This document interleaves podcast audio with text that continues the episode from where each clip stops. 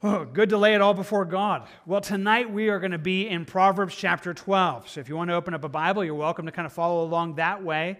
But as we're doing this in the book of Proverbs, again, for you guys who've been a part of it, we have included or provided for you a booklet for the book of Proverbs that has the entirety of Proverbs chapter 12 in it. You're welcome to use this. You're welcome not to if you're so longing to do so. But the point was just to make it an easier way for us to work through the book of Proverbs. Now, if you're online right now, we want to make sure that you know, hey, we would love for you to be a part of this, and you might be wanting that booklet right now. If you do, we want you to know that you can get it online. You can go to our website at calvaryroswell.com, go under the messages. You'll find this message listed, and then click on the link that says download, and it should show you the ability to download a PDF so you could you know, just follow along electronically or print it out, however that works good for you. But we just want to make sure that you have that available as well. One of the things we're going to be doing as we work through this, and one of the reasons we provide the booklet, is we want to give you the ability to mark this up maybe more than you would normally your own Bible. And so here's kind of the pattern that I'm going to use right now, but you're invited to use your own. Make your own notations as much as you want in the midst of it. But on the screen, I'm going to use colors because it's easier to see on the screen, but also certain shapes. And so we're going to use a circular thing to focus on, on things that are just held before us as a good thing. And then a green line of kind of the outcome of that good thing. We use a red box to kind of highlight that negative thing, a red line, the outcome of it, the blue little kind of indentation there to kind of say, hey, this is the connection between it, and then purple for things that really highlight for us God's character. Now, again, that's just how I'm doing it. You might have a better way, certainly open to that, but hoping that in one sense, you'll just be able to follow along and see it maybe in a clear way, that the wisdom that God has for you would just be laid out. So, with that as a name, Let's take a moment right now before we dive straight in and ask for God's help as we study the book of Proverbs tonight. So, would you join me in prayer? Let's ask that God would speak to you and speak to me. Father, here we are with a chance to come and study your word, and we're grateful for it. We're grateful for your word that is truth, that is righteousness to us. And Lord, tonight we're asking for help. We're asking that you would take your word and just cause it to be that which we both understand Cause the, just the wisdom that's found here in the book of Proverbs to be that which washes over us and then just guides us in things that you have for us. Lord, you said that we could ask you for wisdom, and we do. I ask you for wisdom tonight. And I recognize one of the ways you provide that is things just like this showing us your wisdom for living. So show us now. Help us to understand these passages, but I'm asking for me and for each person here that there might be one of these proverbs that almost jump off the page, that be the one that says, that's the one I'm going to have to chew on and reapply into my life. And Lord, by your work of your Spirit, would you guide that? Would you help that? Would you enable us to be those who understand what you have for us? We're asking for that now, and we're asking for it in Jesus' name. Amen. Amen.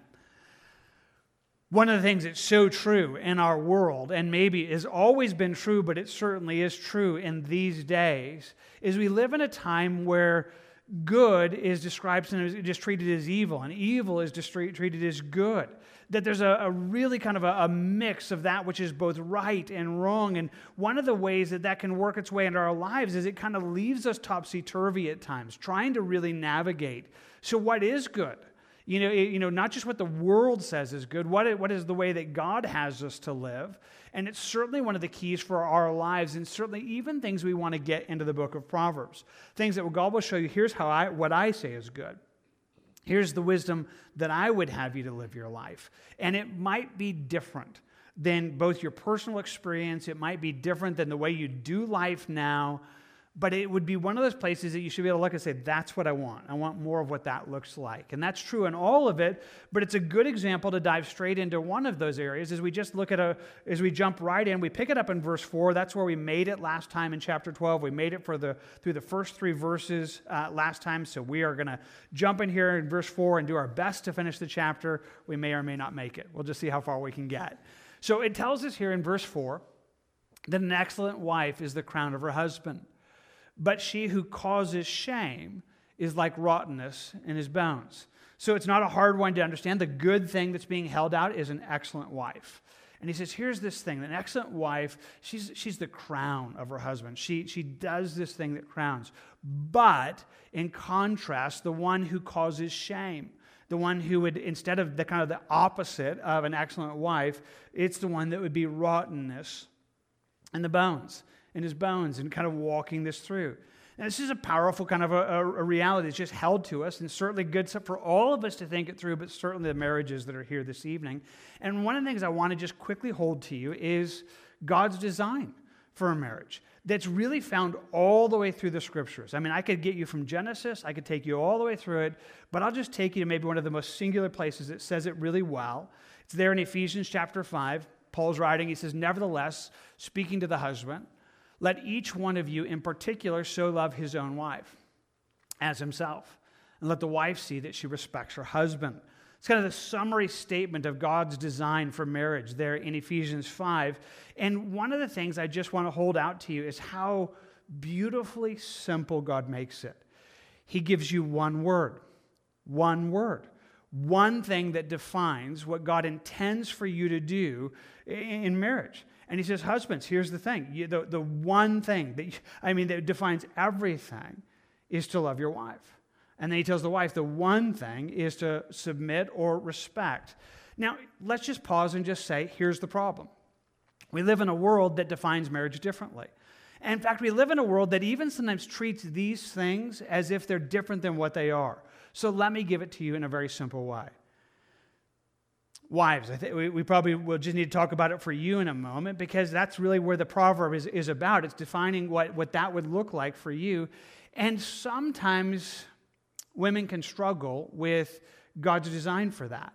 In fact, they would look at the idea of submission and all of those things and, and struggle with what that is. But I just want to quickly say, I really believe for most, it's an entire misunderstanding of what it's saying. For many women, they feel like it's a definition of their identity. Uh, it's a statement of being lesser or any of those things, and it has nothing to do with that. The entirety of the whole thing isn't about you, it's about him, it's about the husband. He's not telling you about you, he's telling you what he needs. He's telling you how God designed men. And men, whether they know it or not, are driven by honor. They're driven by it.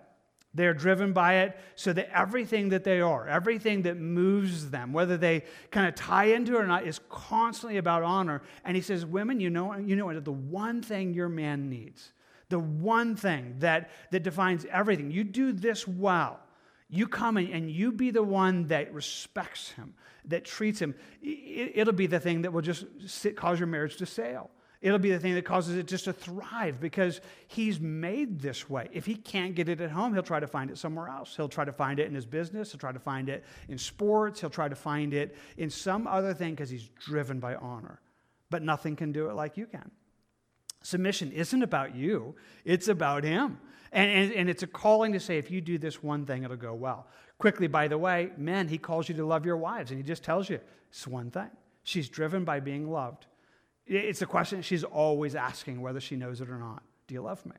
I just need to know. I mean, however that's communicated, it's behind everything that, that sometimes even just they don't even know it. The thing that defines their very stability in life is, do you love me? Like, that's what I need to know.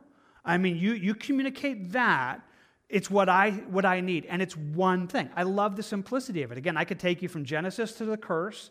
I could take you through the whole Bible and say, it's always here. And, and God could have made it really complicated. He could have said, okay, there's 15 things that you need to remember in marriage. And you would have been like, 15 things, okay. He could have done that. Instead, he just says one thing. One thing. Husbands, love your wives. Wives, respect your husbands. One thing. Just do this one thing. Make that the one thing that if you're going to do anything well, it's going to be there. So take that template and now go back to this there in Proverbs, and that's exactly what he's defining for us here. He says, A wife that does this well, that this excellent wife, it's as if you could watch her husband, and all of a sudden, it's as if you've put a crown on his head all, of a sudden, in one sense, you take this man and he feels royal. He feels, you know, regal. It's as if he has power and, and confidence that could just flow through his life in ways. I mean, it's, it's one of those things that people would often say that behind any successful man is a successful woman who, who's believed in him, who's encouraged him, who's supported him.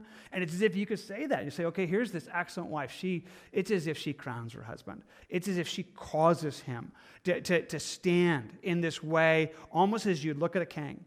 And, and there he is, just confident and, and with authority and with power. But he says, watch it go the opposite way. Watch it do a wife who doesn't do this. He says, Here's what you'll see. She's one who causes rottenness in his bones. She'll suck the life out of him from the inside. She'll drain him. She'll drain him, you know, even before he's there. She'll take everything that's, that's in the midst of this and, and draw this out. And I'm just telling you, it's a powerful reality. By the way, quickly, I mean, it's not really about him. It's not even saying he deserves it. In 1 Peter, he says, Wives, you should do this even if he doesn't. You should, you should treat him with honor even if he's not, you know, because that will change him.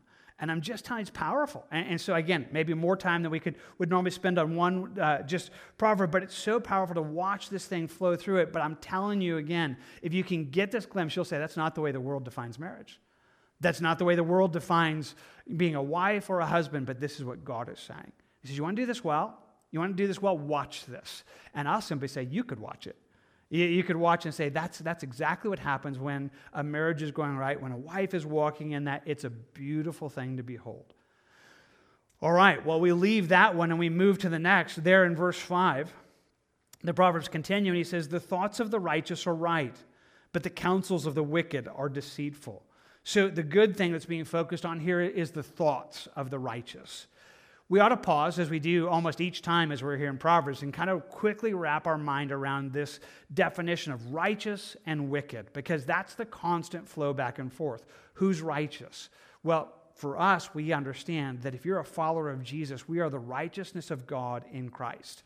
That we are those in Jesus who've been made right with God. That that's the only way that anybody can be made right with God. And so there's a certain sense that we look and say, this is what the Christian life should look like. That said, there's a practicalness to that as well. Not just because we are that positionally, but living it out, that we're living that way in a right way. And certainly here in Proverbs, it's that kind of practical righteousness that is certainly in view. This is here's this person who's trying to do the right thing.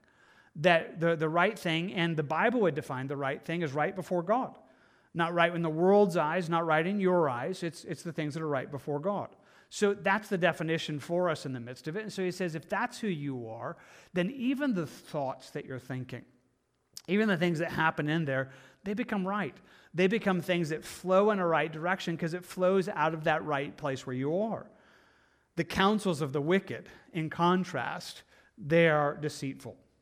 That here you have the wicked, they would speak, and, and, and what they would say, it would be just entirely deceitful. Hey, quick FYI, just to make sure, we, have talked about this a number of times in Proverbs specifically since I have it on the screen. Uh, one of the things I like about the New King James Version, uh, King James has it as well, is that they do a really good job highlighting words that are added to the English text. And so, you know, the, the Proverbs are written in Hebrew, and so when it's translated into English, it's not really good sentences, so they would add words. When they do that in the New King James and King James, they'll, they'll put it in italics. So you'll notice I didn't highlight this time the word but, uh, as we normally do, as a contrasting word, because it's not actually there. It's not actually in the Hebrew text. Neither is the word are in either one of those. The Hebrew just reads it very simply the thoughts of the righteous, right. The counsels of the wicked, deceitful. It's not really a state, not a good sentence in English, but it's just this statement of, of stark contrast between the two that these get there. In fact, again, if you're following the, the book of Proverbs with us, you would notice that these aren't, again, exact opposites. In the righteous, we're talking about what you think. In the wicked, we're talking about what you say. And, and, the, and the contrast is that for the righteous, you know, it's not even just what we say, uh, but they're, they're, to be right, it's even what you're thinking. But the, the counsel of the wicked, it's, it's evil and it flows out in an evil way, and he calls us away from that. So, with that, we continue. Verse 6, he gives us another. He says, The words of the wicked are in wait for blood, but the mouth of the upright will deliver them. He says, Here we watch this, and we begin to focus not just on the thoughts that they're speaking, but what they're saying. He says, The words of the wicked, they have this kind of place of hurt other people, like lie in wait for blood, take something from somebody else, do something that would even talk, just bring in harm. But he says the mouth of the upright. So, kind of the contrast between the words of the wicked, the mouth of the upright, it'll be that that delivers. It'll be that that rescues. And so there is this place where not only are we not hurting, but it would actually be delivering. Now, quick pause. Um, certainly going to be there in a lot in the book of Proverbs, but certainly here in chapter 12, especially as we get later in the chapter, there's going to be a lot about our words, a lot about what happens with our words and flowing out of it. And I find myself thinking of what Jesus said, where he says in Matthew 12, a good man out of the good treasure of his heart brings forth good things. The evil man out of the evil treasure of his heart brings forth evil things. So it really is this person who's righteous or wicked, and, and what's flowing out of our mouth comes from what's inside. Jesus goes on to say, But I say to you that for every idle word that men may speak, they will give an account of it in the day of judgment. Now, that's just terrifying. That's just a terrifying reality. In other words, when people stand, the world stands before God's judgment. It's not just going to be, Did you kill anybody? It's going to be every word you spoke. Every word you spoke that, that whether it was helpful or life giving, that's a terrifying thing for the unbeliever.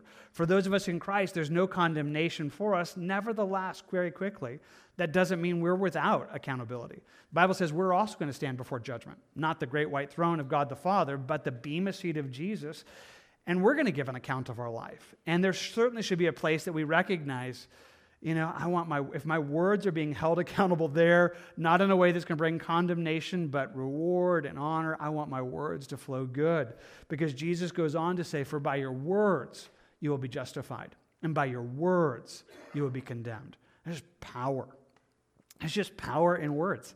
And so, certainly, that's going to be highlighted here in the book of Proverbs. Here it is. And again, more, we'll kind of move back and forward uh, between another con- other concepts here in this chapter, but words are a part of it. Okay, flip the page, verse 7. It says, The wicked are overthrown and are no more, but the house of the righteous will stand. It's a pretty simple contrast. He says, when you're looking at the wicked, this person who's wrong with God, he says, here, they're going to be overthrown. That whatever they have, it's not going to last. It's not going to last. Even if it looks successful, it's not going to last. But in contrast, the house of the righteous, when you look at someone who's right, that will stand. And he calls us to have this eternal vantage point, just recognizing hey, don't judge everything today. Don't judge everything in, in the midst of what you see today because, hey, the wicked, they're going to lose everything they have.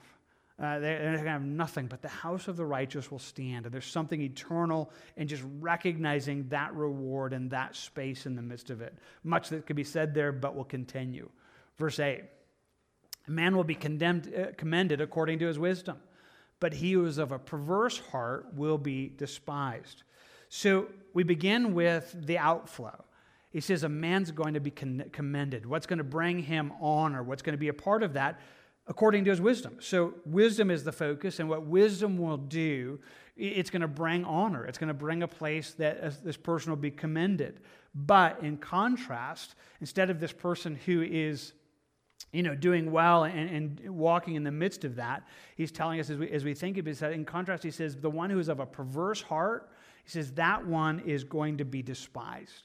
That one's going to find themselves, instead of honor, it's going to go badly. And that's just simply true. It's not always the way it plays out on a single day, but you could look at the world and we'd say it's true wisdom. It brings honor. It brings honor to us. It brings honor certainly eternally. But this perverse heart, it's going to bring dis, just being despised both in this world, but certainly before God. So as we're thinking about these contrasts, these, these things that highlight the way to live and the way not to live, certainly continues that. Verse 9 Better is the one who is slighted but has a servant than he who honors himself but lacks bread. So this one's a different proverb. It's not a contrast in the sense of this but this or this and this. It's one of these ones that's a better than. Like this is better than this. This is something that should be honored over that, that living here would be better than living there. And so he says, okay, if we're looking at this, better is the one, and again, that's all in italics, so it's just would be in the Hebrew, better, who is dislighted. Better being slighted and yet having a servant than having one who honors himself as the negative, but lacks bread. Okay. This actually is a very complicated proverb. In fact, it's brought about a lot of debate in Hebrew circles and people trying to kind of understand it because, in some ways, it's a little bit confusing. Um, just giving it to you very quickly, there are a number of people, both taking some of the Hebrew and the Syriac translation and others, that would say there might be a better way uh, to render it or a different way to render it. Because the idea of having this one that, you know, is slighted, but having a servant, it, it, it almost is like, okay, what are we saying in that moment? So, like the Amplified Bible would say it this way Better is he who is lightly esteemed, but works for his own support. And so instead of it focusing on having a servant, but it's having a place to serve. Better a person that, that is lightly esteemed, but works for his own support, than he who assumes honor for himself and lacks bread. It's not a bad way to go at it. Some feel strongly that that's a better way to interpret it.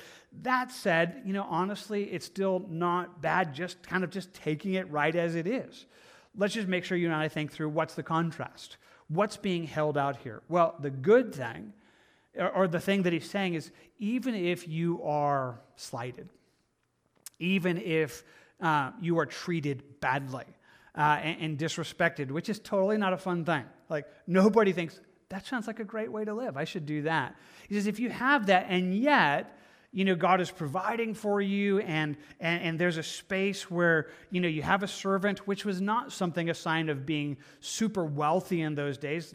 Most people had servants in the midst of it. It says, but you, you know, you, God is taking care of you, and, and there's kind of a blessing in that. It would be better to live a life where you are disrespected by some, but God is blessing and taking care of you than to be someone who honors himself. This picture of arrogantly, you know, you know, I'm, I'm good, I don't need anybody, and you don't have anything. And there's, you know, if you're taking it that way, you're looking at this person and thinking, I've seen that. You know, I've seen somebody who's arrogant and, you know, boisterous and they have opinions about everything, but it's like, you don't even have a job.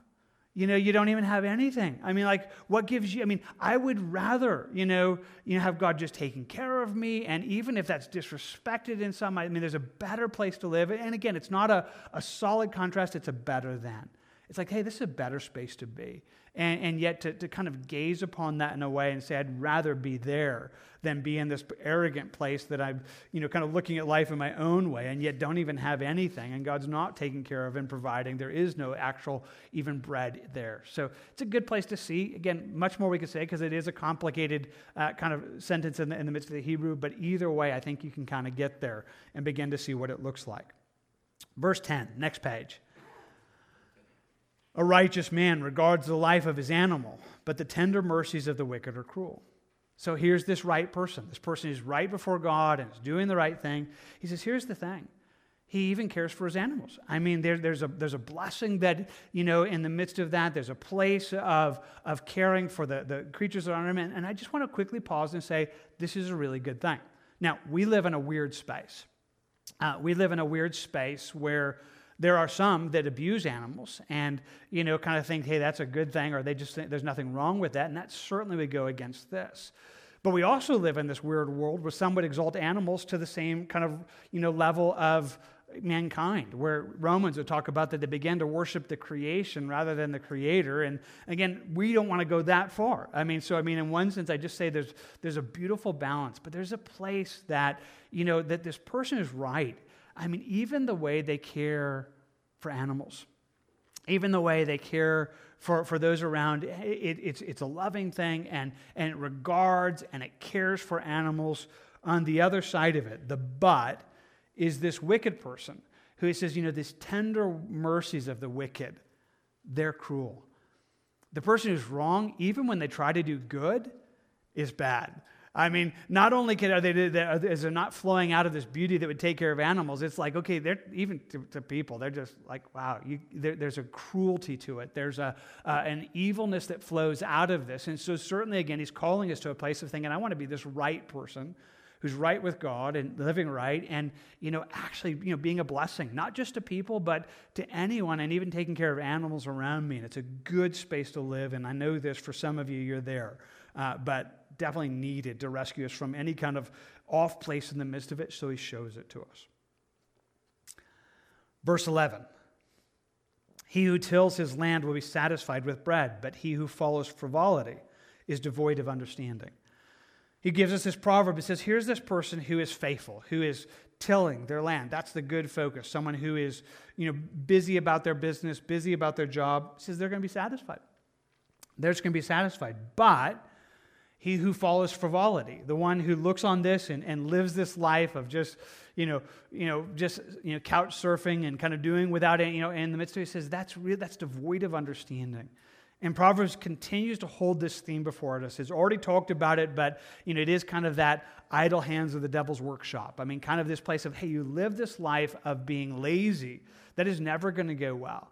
It's never the life that God designed. There's never this place of just being frivolous with your days and the time. He says that you, if you live that way, you lack understanding. You lack understanding of the way that God has us to live. But the one who is faithful, tilling his land, doing the, the day in, day out that needs to be done, the caring for life in the midst of it, they're, they're going to be satisfied it with bread. It's going to be a blessing. And so he continues to call us to, hey, I want to be that person. I want to be that person who is faithful in the day in and day out and not living uh, a life of complete laziness. And again, I, I just pause to say, I don't know where that lands with you. It might just land just really good. Like, I agree, Jim. I mean, like, wish we could tell everybody that. But I'm telling you again, you live in a world that has a different value system. Uh, we live in a world, honestly, in many ways, that would say, hey, the best life is a frivolous life. Like if you could get to the place that all you had to do was play video games all day long, like that's real living. And I'm just telling you, it's not. It's not. It's not just about, you know, it's, it's, it's not satisfying. It's it's not rewarding. It's not the way God designed us to be. And so there is a place, again, of us saying, hey, God's ways are not, our world has a different philosophy of living than what God has. And He's never longing for us to follow frivolity thinking, I'm just looking for living all my days. It would like the ultimate for me would be able to spend, you know, you know, my whole year in Cancun kind of thing or whatever. It's like that's going to be, it's like that would never satisfy. It is never, I mean, vacations are great and God is in, in, in those things and there's joy in the midst of creation, but it's never meant to be a frivolous life. It's not what He has for us, it's not the way He wants us to go. Verse 12. The wicked covet the catch of evil men, uh, but the root of the righteous yields fruit. So the wicked, again, is the focus. They're here. And it's as if they look on what other evil people have and they want it. That, that they, they look on that and think, ah, I, I just, there's this, you know, horrible desire. But the root of the righteous, this person who is walking with God, doing the right thing, it just yields. It just yields. Again, the word fruit actually isn't in the Hebrew, uh, so you can kind of take it out. So the wicked covet the catch of evil, uh, the root of the righteous yields. Like that brings, that, that, that produces, that works good things. And so, again, he's calling us to a different life. On one hand, I think about what it would tell us in Psalm 37 do not fret because of evildoers, nor be envious of the workers of iniquity. He says, You should never find yourself wanting what evil people have. It should, that's just never going to be a good thing. You should be like, oh, that would be a great life. No, it would never be a good life. He says that's where the wicked are. They, they look at what other people have. He says, instead, I, I want to just be a good person. And that'll bring fruit. That'll, that'll bring reward. That'll bring the things that God has for me. And, and one more time, it just sets a very different focus. Instead of longing for the rewards of the wicked, we just want to be faithful in the things that God has for us. All right. Well, let's turn the page. Verse 13 says, The wicked is ensnared by the transgression of his lips, but the righteous will come through trouble. So we begin to now return to these ideas of words, and much of the next Proverbs are going to be about this, where he says, The wicked, this person is wrong. He says, they're going to be ensnared. Like their mouth is going to get them in trouble. I mean, they're going to be ensnared by their own words. Instead, he says the contrast is this person who's righteous, who's just trying to do the right thing. He says they're going to come through they're going to come through trouble because of, of just doing it right. And I find myself thinking about this, and I, I, love one of those quotes from Abraham Lincoln that he simply said it this way He says, No man has a good enough memory to be a successful liar. He says, You know, you, you, you live a lie, it's going to catch you. You know, you, you, you can't. Nobody can keep it straight. You, your own words will be your undoing. So much better so much better just to be a truthful person. He says it will rescue you. You'll come through because it's like, well, I just, I just tell the truth. I don't have to, now what did I tell them? You know, what lie did I kind of give them? It's, no, it's just, this is who I am. This is what I, this, I, I live this lifestyle. And he says that will bring us through. That'll bring rescue in the way that we live. And it's a much more simple way to do it. A way to simply say, hey, that's what we're wanting to do. Continuing in verse 16, You know, is, is he, is he, is, is he, I'm sorry, verse 14. I turned too many pages. Sorry about that. You know, as we think about just all that's there and, and the things that he's calling us, he says, a, man will be satisfied with good by the fruit of his mouth, and the recompense of a man's hands will be rendered to him. So he says, here's a man who's going to be satisfied, the one who's going to be satisfied with good. That's the good thing that we're thinking through. He says it's going to come from his mouth.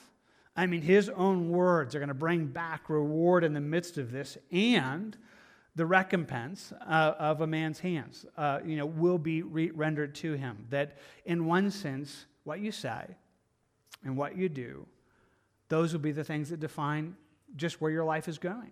I think about it in a different way. Paul would say it in Galatians 6, saying the same thing. Do not be deceived. God is not mocked. For whatever a man sows, that's what you're going to reap. What you do, what you say, that is earning things. That's going to come back. And there's a way of looking at that and saying, okay, again, we, there's, there's a, a call to say, okay, I want to be the one that is, is this doing the right thing, speaking the right thing, not just because it's right, but it, it is a rewarding thing that would draw that back even to me. As he calls us to live such a life in verse 15, he says, The way of a fool is right in his own eyes, but he who heeds counsel is wise. So the negative thing is a fool. Says, The, the way a fool lives his life, he says he's right in his own eyes. Uh, he, you know, kind of is his own counsel. He, you know, just lives his life by his own set of rules. But the contrast, he who heeds counsel, who listens uh, to others speaking to his life, that's wisdom. Now, Proverbs has already talked about this, is going to continue to talk about it as you've been with us, but there is this folly of thinking that you're enough, that thinking that you're wise enough to handle everything in your life. There's an arrogance to us that kind of wants to say, I'm an island. I don't need anybody. I can make my own decisions. I, I know everything. You know, kind of that thing. And yet there's a place where God longs for us to say, I don't know everything. And the multitude of counselors, there's wisdom. And the place where I can say, I need good spe- people speaking into my life and where I can run things by them because I am going to admit that I, that I need that help. And so he invites us to be not this way of a fool that thinks he can handle everything, but to be this one who heeds counsel, wisdom. It's a good way to live, a way that God would have us to do, and a way that God would cause us to live the life that he has for us. All right. Now you can flip the page. We got ahead of it a moment ago. Verse 16 A fool's wrath is known at once, but a prudent man covers shame. So he says, here's a fool's wrath. I mean, somebody who's foolish, living a dumb life. He says, you know, they, their wrath, boy, you know it right away. I mean, you, you know exactly what they're saying. You know right where they are. It immediately flows out of that. But a prudent, and again, the word man actually isn't in the Hebrew, so just someone who's prudent someone who's living prudent life, he says that covers shame. It's not a difficult proverb, but let's just make sure we think about it for a moment. Proverbs has already talked about this, and again, there's I love just the, the flow of Proverbs that some of it, it comes back and says the same thing in another way. He's simply telling us, you know, that there is no honor, there is no um, good thing to be that kind of person that just says, I say everything I think. Everything comes to my mind, I just speak it you know, again, I'm just telling you, you live in a world that for some people, that's that's like really being like you just hold nothing back. And the bible says no that's not a good thing. Like everything that comes into my brain does, should not all come out. Here's this fool this person and they get angry. And and you know they're angry in like four seconds. You know i mean it, it takes no time for them to go from you know zero to furious in, in that way. Says you know what it at once. But a prudent man he doesn't do that.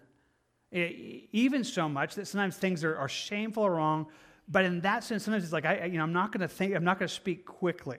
Like the way it gives it to us in the book of, of James, where he says, So then, my beloved brethren, let every man be swift to hear, slow to speak, slow to wrath. Don't, don't speak quickly. Don't be the person that, I mean, even if it gets you angry, it's like, you know, I need to think about this for a little bit.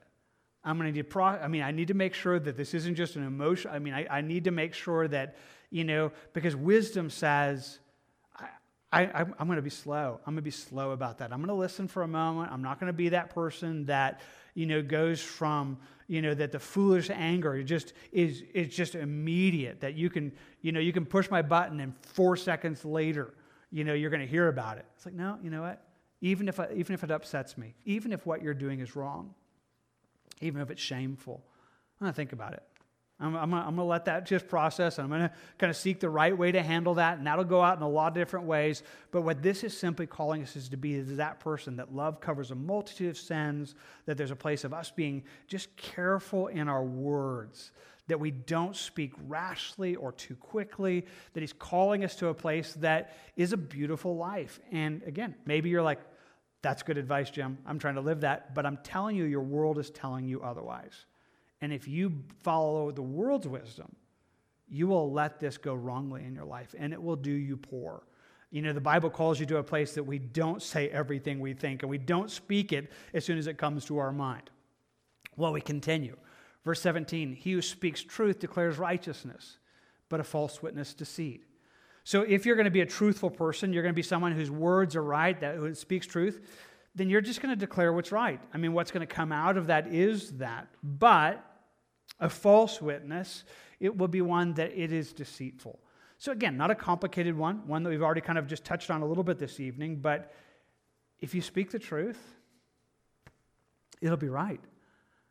You know, that you don't sit there and do, like Abraham Lincoln said, you know, just if you're going to have to lie, nobody has a good enough memory to be that kind of liar. Just, just speak the truth, just like this is true. This is, you know, I don't, have to, I don't have to think about it. And sometimes, even when it's unpopular, or even if it's not where everything else is, like, this, you know, I'm going to be one that just, I speak truth, and that's going to declare what's right. And he calls us to a way that our words would flow that in, in a very powerful way. As he's thinking about it, and again, we're in these uh, amidst of a bunch of proverbs that are focusing on the words that are coming out of our mouth. He says, There's one that speaks like piercings of a sword in verse 18, but the tongue of the wise promotes health. So we look at this one, he says, Here's this person. I mean, if you could just watch him for a moment, and their words man, they know how to cut somebody down. I mean, to size so quickly. Their words, they, they cut like a sword. They just they, they slice people up so quickly. But the tongue of the wise, the one who's thinking, I want to do that, health. Again, the word promotes actually isn't there in the Hebrew, so it's in the italics, but so it's the idea of the tongue of the wise, health. And he simply is calling us to do that one more time, that's the way the world, you know, sometimes see it, but can I just simply say, let it not be you? Some of you, I mean, maybe it's you. Maybe you are very quick witted. Maybe you have the ability to come up with those zingers so quickly. And, and, and very quickly, you could cut somebody down to size and you could, you know, destroy them, make fun of them. You just want to say, that's not what I want to be. I want to be the kind of person that what comes out of my, my lips it's going to be good. I mean, you know, Paul would talk about it in Ephesians. He says, you know, whatever, you know, those things which are good and, and helpful and like those are the things we want to come out of our lips, not the kind of thing that was this witty retort that destroyed somebody's, you know, personal. It's like that's not a good thing. The Bible would say that's a, you know, is, is not the way he has. He wants us to be wise, and that would be one that brings life and help and goodness in the midst of that. Okay. Flip over to page 7, pick it up in verse 19. Again, continuing in the idea of our lips. He says, The truthful lips shall be established forever, but the lying tongue is but for a moment. So here's this person who's speaking truth and doing the right thing. He says, There's stuff happening there that's eternal. There are things there that are life giving and good. But here, this opposite, this person who just lies and, and speaks things that they don't even know, he says it's just a moment. I mean, it's just a moment. I mean, things that people say that aren't true. I mean, it's almost again if you could sit there and see them. And we, and we talked about it earlier that it would be true if we could think about a life and, and being established, and the wicked's going to go away, and the righteous are going to be established. But it's true even for words. Good words are going to last. Good words are, are can, can be things that are so powerful. But a lying tongue, I mean, even when it causes a laugh or, you know, earns favor in a moment, it's, it's empty and it will go away. And it's not the way that we want to live. It's not the things that God has for us. In fact, he continues it in verse 20. Deceit is in the heart of those who devise evil, but counselors of peace have joy. So he gives us the, the flow out. He says, here's the thing deceit, this lying, that's actually what's in the heart of those who devise evil. So they're, they're thinking about evil. They're, they're people who you know, plan evil things. He says it's a lie, and, and lies are flowing in their heart. But the contrast, the counselors of peace. And I just like that description, by the way. The counselors of peace have joy. What a very different picture.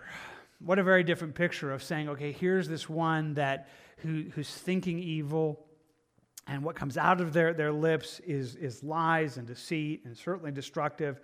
But he says, those who, again, they're thinking about their words. Like, I don't want to do that. I don't want to be the, the, the sword that cuts somebody down. I want to be someone who counsels peace, who speaks of good things, who speaks of right things. He says, if you do that, you'll have joy. You'll have joy. You'll have joy because not only what you're doing, but there's a joy in that. There's a joy in being that kind of person that you know is careful with your words, thinking and speaking things that would be altogether what God has and, and the life that He's longing for us to have. And again, I don't know if that invites you. I don't know if that kind of calls you like, well, that, I'm just telling does me. I look at this verse and it's definitely one of those like, I still want that. I want to be a counselor of peace that has joy. I want that to be that that's what I'd be known for and, and be a, a, part of my life and, and flowing out of it. God, make it so. Verse 21 No grave trouble will overtake the righteous, but the wicked shall be filled with evil. And so the outflow of this, no grave trouble. Like as, you gaze on this, he says, when you think about the righteous, doesn't mean everything goes well, doesn't mean that, that life is perfect. But in, this, in the scheme of things, the, great, the gravity of life, it doesn't flow that way. But the wicked, he says, they'll be filled with evil. Now, again, we could talk about this practically, that there's a certain flow of that out in, in our days, but it'd be so much easier just to widen it out to eternity and say, you know what? For the one who's righteous, we get, we get through this. We, we get through whatever life has. We get through all that's before us. You know, that there's a sense of saying, you know, it doesn't mean our days will always be perfect days, but that the, the, the, the, the, the really powerful, grave trouble that is eternal judgment and damnation, it's like, that's not mine. On top of so many other things that God rescues me out of. But if you live a wicked life, if you're living one who's, who's wrong with God, he says you're going to be one that that person, the wicked, will be filled with evil. That that will flow out of you. That the, the, the, the very way that it goes would, would be that which would both be overtaking you and flowing. And again, just saying it is not the life that God wants for us. Just to show us, you know, even as we gaze forward at the way we live life, that it would draw us to all that God has for us. Let's do a few more. Verse 22. Uh, there it gives it to us this way lying lips are an abomination to the Lord. But those who deal truthfully are his delight. So the negative thing is lying lips. And we've talked a bunch about this already. Words that are deceitful and lies. And, and, and we've talked about how it does bad for us and hurts other people and it's a sword that cuts other people down. All that's true. But now he just tucks it there and says, and God hates it. God hates It's abominable to him. God looks at that and he says, I hate it. it. That's an abomination to me. That's a pretty powerful word, by the way. I mean, I don't know what you would say, hey, that's an abomination to me. It's not like, hey, that's just a little bit, not my favorite thing, you know, kind of thing. And it's like, that's an abomination to me. God says, I hate, that's what lying lips are to me. I hate it. I hate it when people do that, when they speak deceit and it flows out of that. But those who deal truthfully, those who speak truth and, and are known as people of truth, he loves that. It's his delight. I mean, again, I, there's a powerful word. I mean, as much as abomination is a powerful negative word, delight is a powerful good word. That God would say, I, I, I delight in watching people be truthful. I delight in watching people speak truth. And that's just an amazing thing to me. I, I mean, I don't know what you think delights the heart of God. Sometimes we get into the weird place that, you know, we only see some certain things. Like, okay, if we're singing a worship song, God likes that. That might be delightful. Or, you know, if we're sharing the gospel, that's delightful. And I just, I think it's probably true. I think he probably delights in that. But it's amazing what God delights in.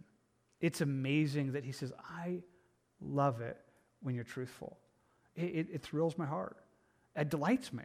It, it brings me pleasure when I, when I watch people who, who uh, don't live this lie, this deceptive world that Satan is the liar who, who's permeated our world with lies, and that would rescue us from that.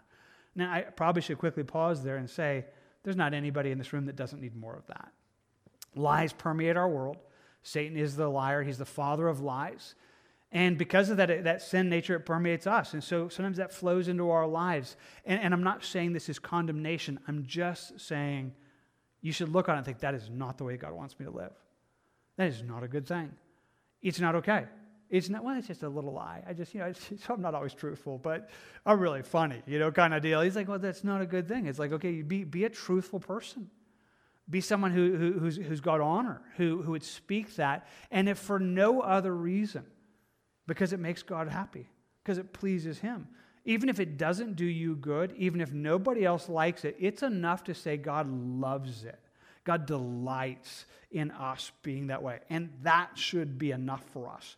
That should be enough to say that's the life that we wanted to live, that that's the, the, the way that He would seek us to walk, and that that would be the place that He would invite us to have. Well, it's always hard to figure out where to stop for me, and yet I think this is probably a good place for us to stop because, in one sense, we're at the, the biggest place. We've talked about a bunch of things this evening, both about being truthful, about being right, about walking in the midst of that, and our words flowing out of that. But ultimately, it comes down to how God sees it that, that God would be the one that, that we would find our delight in, we would find our value in, that we would find ourselves saying, hey, that's what we want. And so here's what we want to do. It's, uh, you know, November 31st, the last day of November, or AKA December 1st, just kidding. Um, I don't know. we, we really planned for the for communion to be on the last day of the month, and it was just a hard deal because you know we kind of got down to it, and it was like, well, Thanksgiving's last week. We couldn't really do it last week, and then it's going to get to Christmas. So, you know, we try to give you guys opportunity to have communion every month in different ways. We do it on Sunday mornings once a month, and on Wednesday nights we do it once a month, and it's usually the last Wednesday of the month. But we just thought, hey, it would be good to do it. It's December 1st, and so we thought it would be a good space to do it. And I want to invite you in to take communion with us. Now, I love this. I love, you know, you know this reality that Jesus invites us, you know, to come and remember him and, and to remember the cross and, and remember, you know, in the midst of, of our life that this is that. And I want to invite you into that from the things we spoke of tonight. So here's the deal. I should begin here and say if you're here this evening and you don't know Jesus, if you're outside of a relationship with Him, you're not righteous. To be, we are the righteousness of God in Christ. It's the only way that anybody can be made right. You can't be right outside of that. And it may have been some of what we've showed you tonight is to show you how off you are. And God is inviting you into a life that would make you right. And then that would flow out into your life. And so tonight, maybe as you come into this space, that might need needs to be where it begins. That as we come to take communion, it might be a great moment for you to surrender your life to Jesus. And if that's what you're going to do, we invite you to take communion. Uh, the Bible tells us in Corinthians when we, t- when we take communion, every time we do it, we're preaching the gospel. We're telling people this is who we are. This is the nature of who we are. It, it's possible for you to have this as well. So we invite you to that. Now, if that's not you, I mean, if, that, if that's not what you're going to do and you're here and you're just listening, we really glad you're here. And we don't want to chase you off or make you feel weird, but we are going to tell you this isn't really for you. Communion's for believers, and it's for something that we remember what God is to us. And so the best thing would be is if you're not going to surrender your life to Jesus, don't take communion. It would be a lie. It would be an, a, lie right now, which would be, you know, an abomination in the sight of God and just wrong. It wouldn't do anything good for you. And so don't take communion if you're not His. Now, if you are His, you're invited you're invited to take communion. So here's what's going to happen. I'm going to pray in a moment, asking God to prepare us for that and lead us into it. And Pastor Phil's going to come up and lead worship. And we're going to put the communion elements uh, on a, on a couple stands up here, and we're going to sing a couple closing songs. And we're just going to invite you whenever you're ready. Come take communion. Uh, whenever you're ready, in the midst of those songs, come take it. You can take communion up here. You can take it back to your chairs. You can stand. You can kneel wherever it just has kind of met you in the midst of those closing songs, we're just going to invite you who know Jesus to, to come and remember Jesus. And it might be in so doing that both remembering what he is, remembering that he has made you right, but maybe just inviting you into that. Maybe it would be a place as we take communion tonight that you'd be able to say, God, rescue me from my brokenness. Rescue me from some of these things that we talked about tonight that are not what I'm doing. Uh, maybe it is that you're deceitful. Maybe you are that person that has a, a tongue like a sword that cuts other people down. And it's a place to come and say, This is not a good thing. I need to change. Forgive me. That's what the cross is about.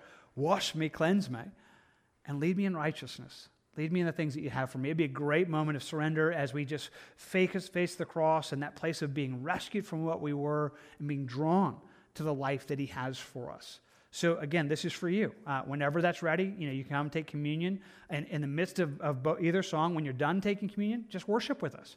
It's only two songs, and so it's not going to be a long time. But just go back to your chair and worship with us, and then we'll close there. So with that in mind, let me pray right now and ask God to draw us into this time of remembering Jesus. Jesus, I think about the cross, and that's everything. We are right now the righteousness of God in Christ. It is because of you, it is because of what you did, it's because of your death and resurrection that it's even possible to be right with you. No other way. Thank you. Thank you. Thank you that you have done that. Thank you that you are that for us. For any here this evening that are wrong with you, that they're wicked, would you rescue them? Would you rescue them and bring them to be right with you through Christ? Would you bring them to the cross? Would you bring them to an end of themselves? Would you bring them to forgiveness? God, we ask for that, that you would draw those that don't know you. But then, Lord, we just present ourselves to you right now. And we come to the cross, just the, the, the, the, the just the foot of the cross, the place where hope is found for us both that our sin was forgiven, and yet this place where we get to come and say, God, wash me. Wash my feet, cleanse me. Cleanse me of the, of, of the things that are an abomination to you. Wash me tonight from those things that you would say that is not the way you have us to live, even though the world says it's fine, even things the world esteems. May you cause us to esteem what you have. So, would you meet us tonight as we remember the cross? in a way that helps us to embrace the forgiveness that's ours in you, but then compels us to, to move forward in righteousness. And says, Lord, from this moment, from this place of, of being at the foot of the cross, to come and say, Lord, lead us in righteousness. Lead us to be people who are pleasing, that you would say that you delight in us. God, I ask for that. I ask it for me. I ask it for us. And so, Lord, would you cleanse us? Would you draw us? And would you make this time as we take communion just everything you have for us. We pray for it now. In Jesus' name, amen.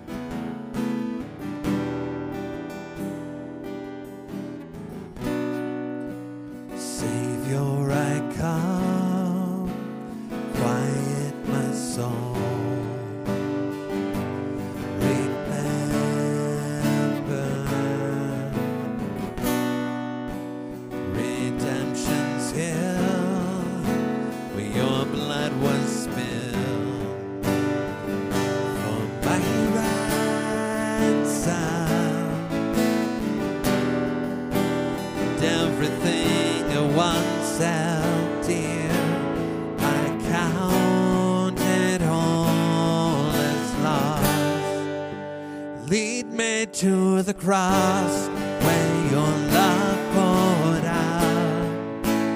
Bring me to my knees, Lord, I lay me down. Rid me of myself, I belong to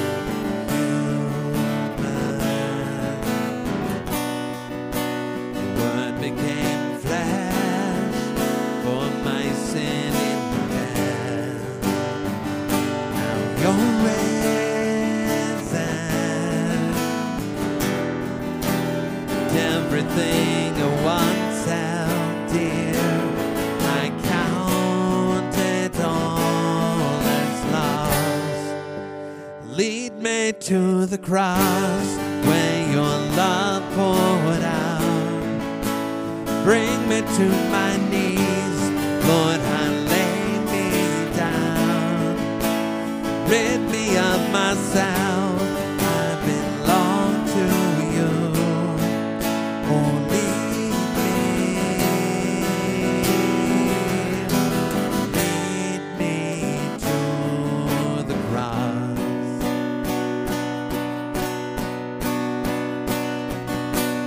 to your heart,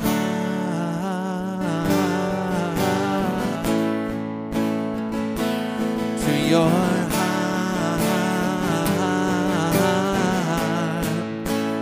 Lead me to your heart.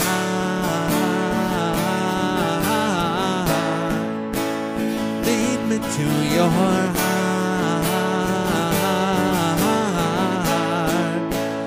Lead me to the cross.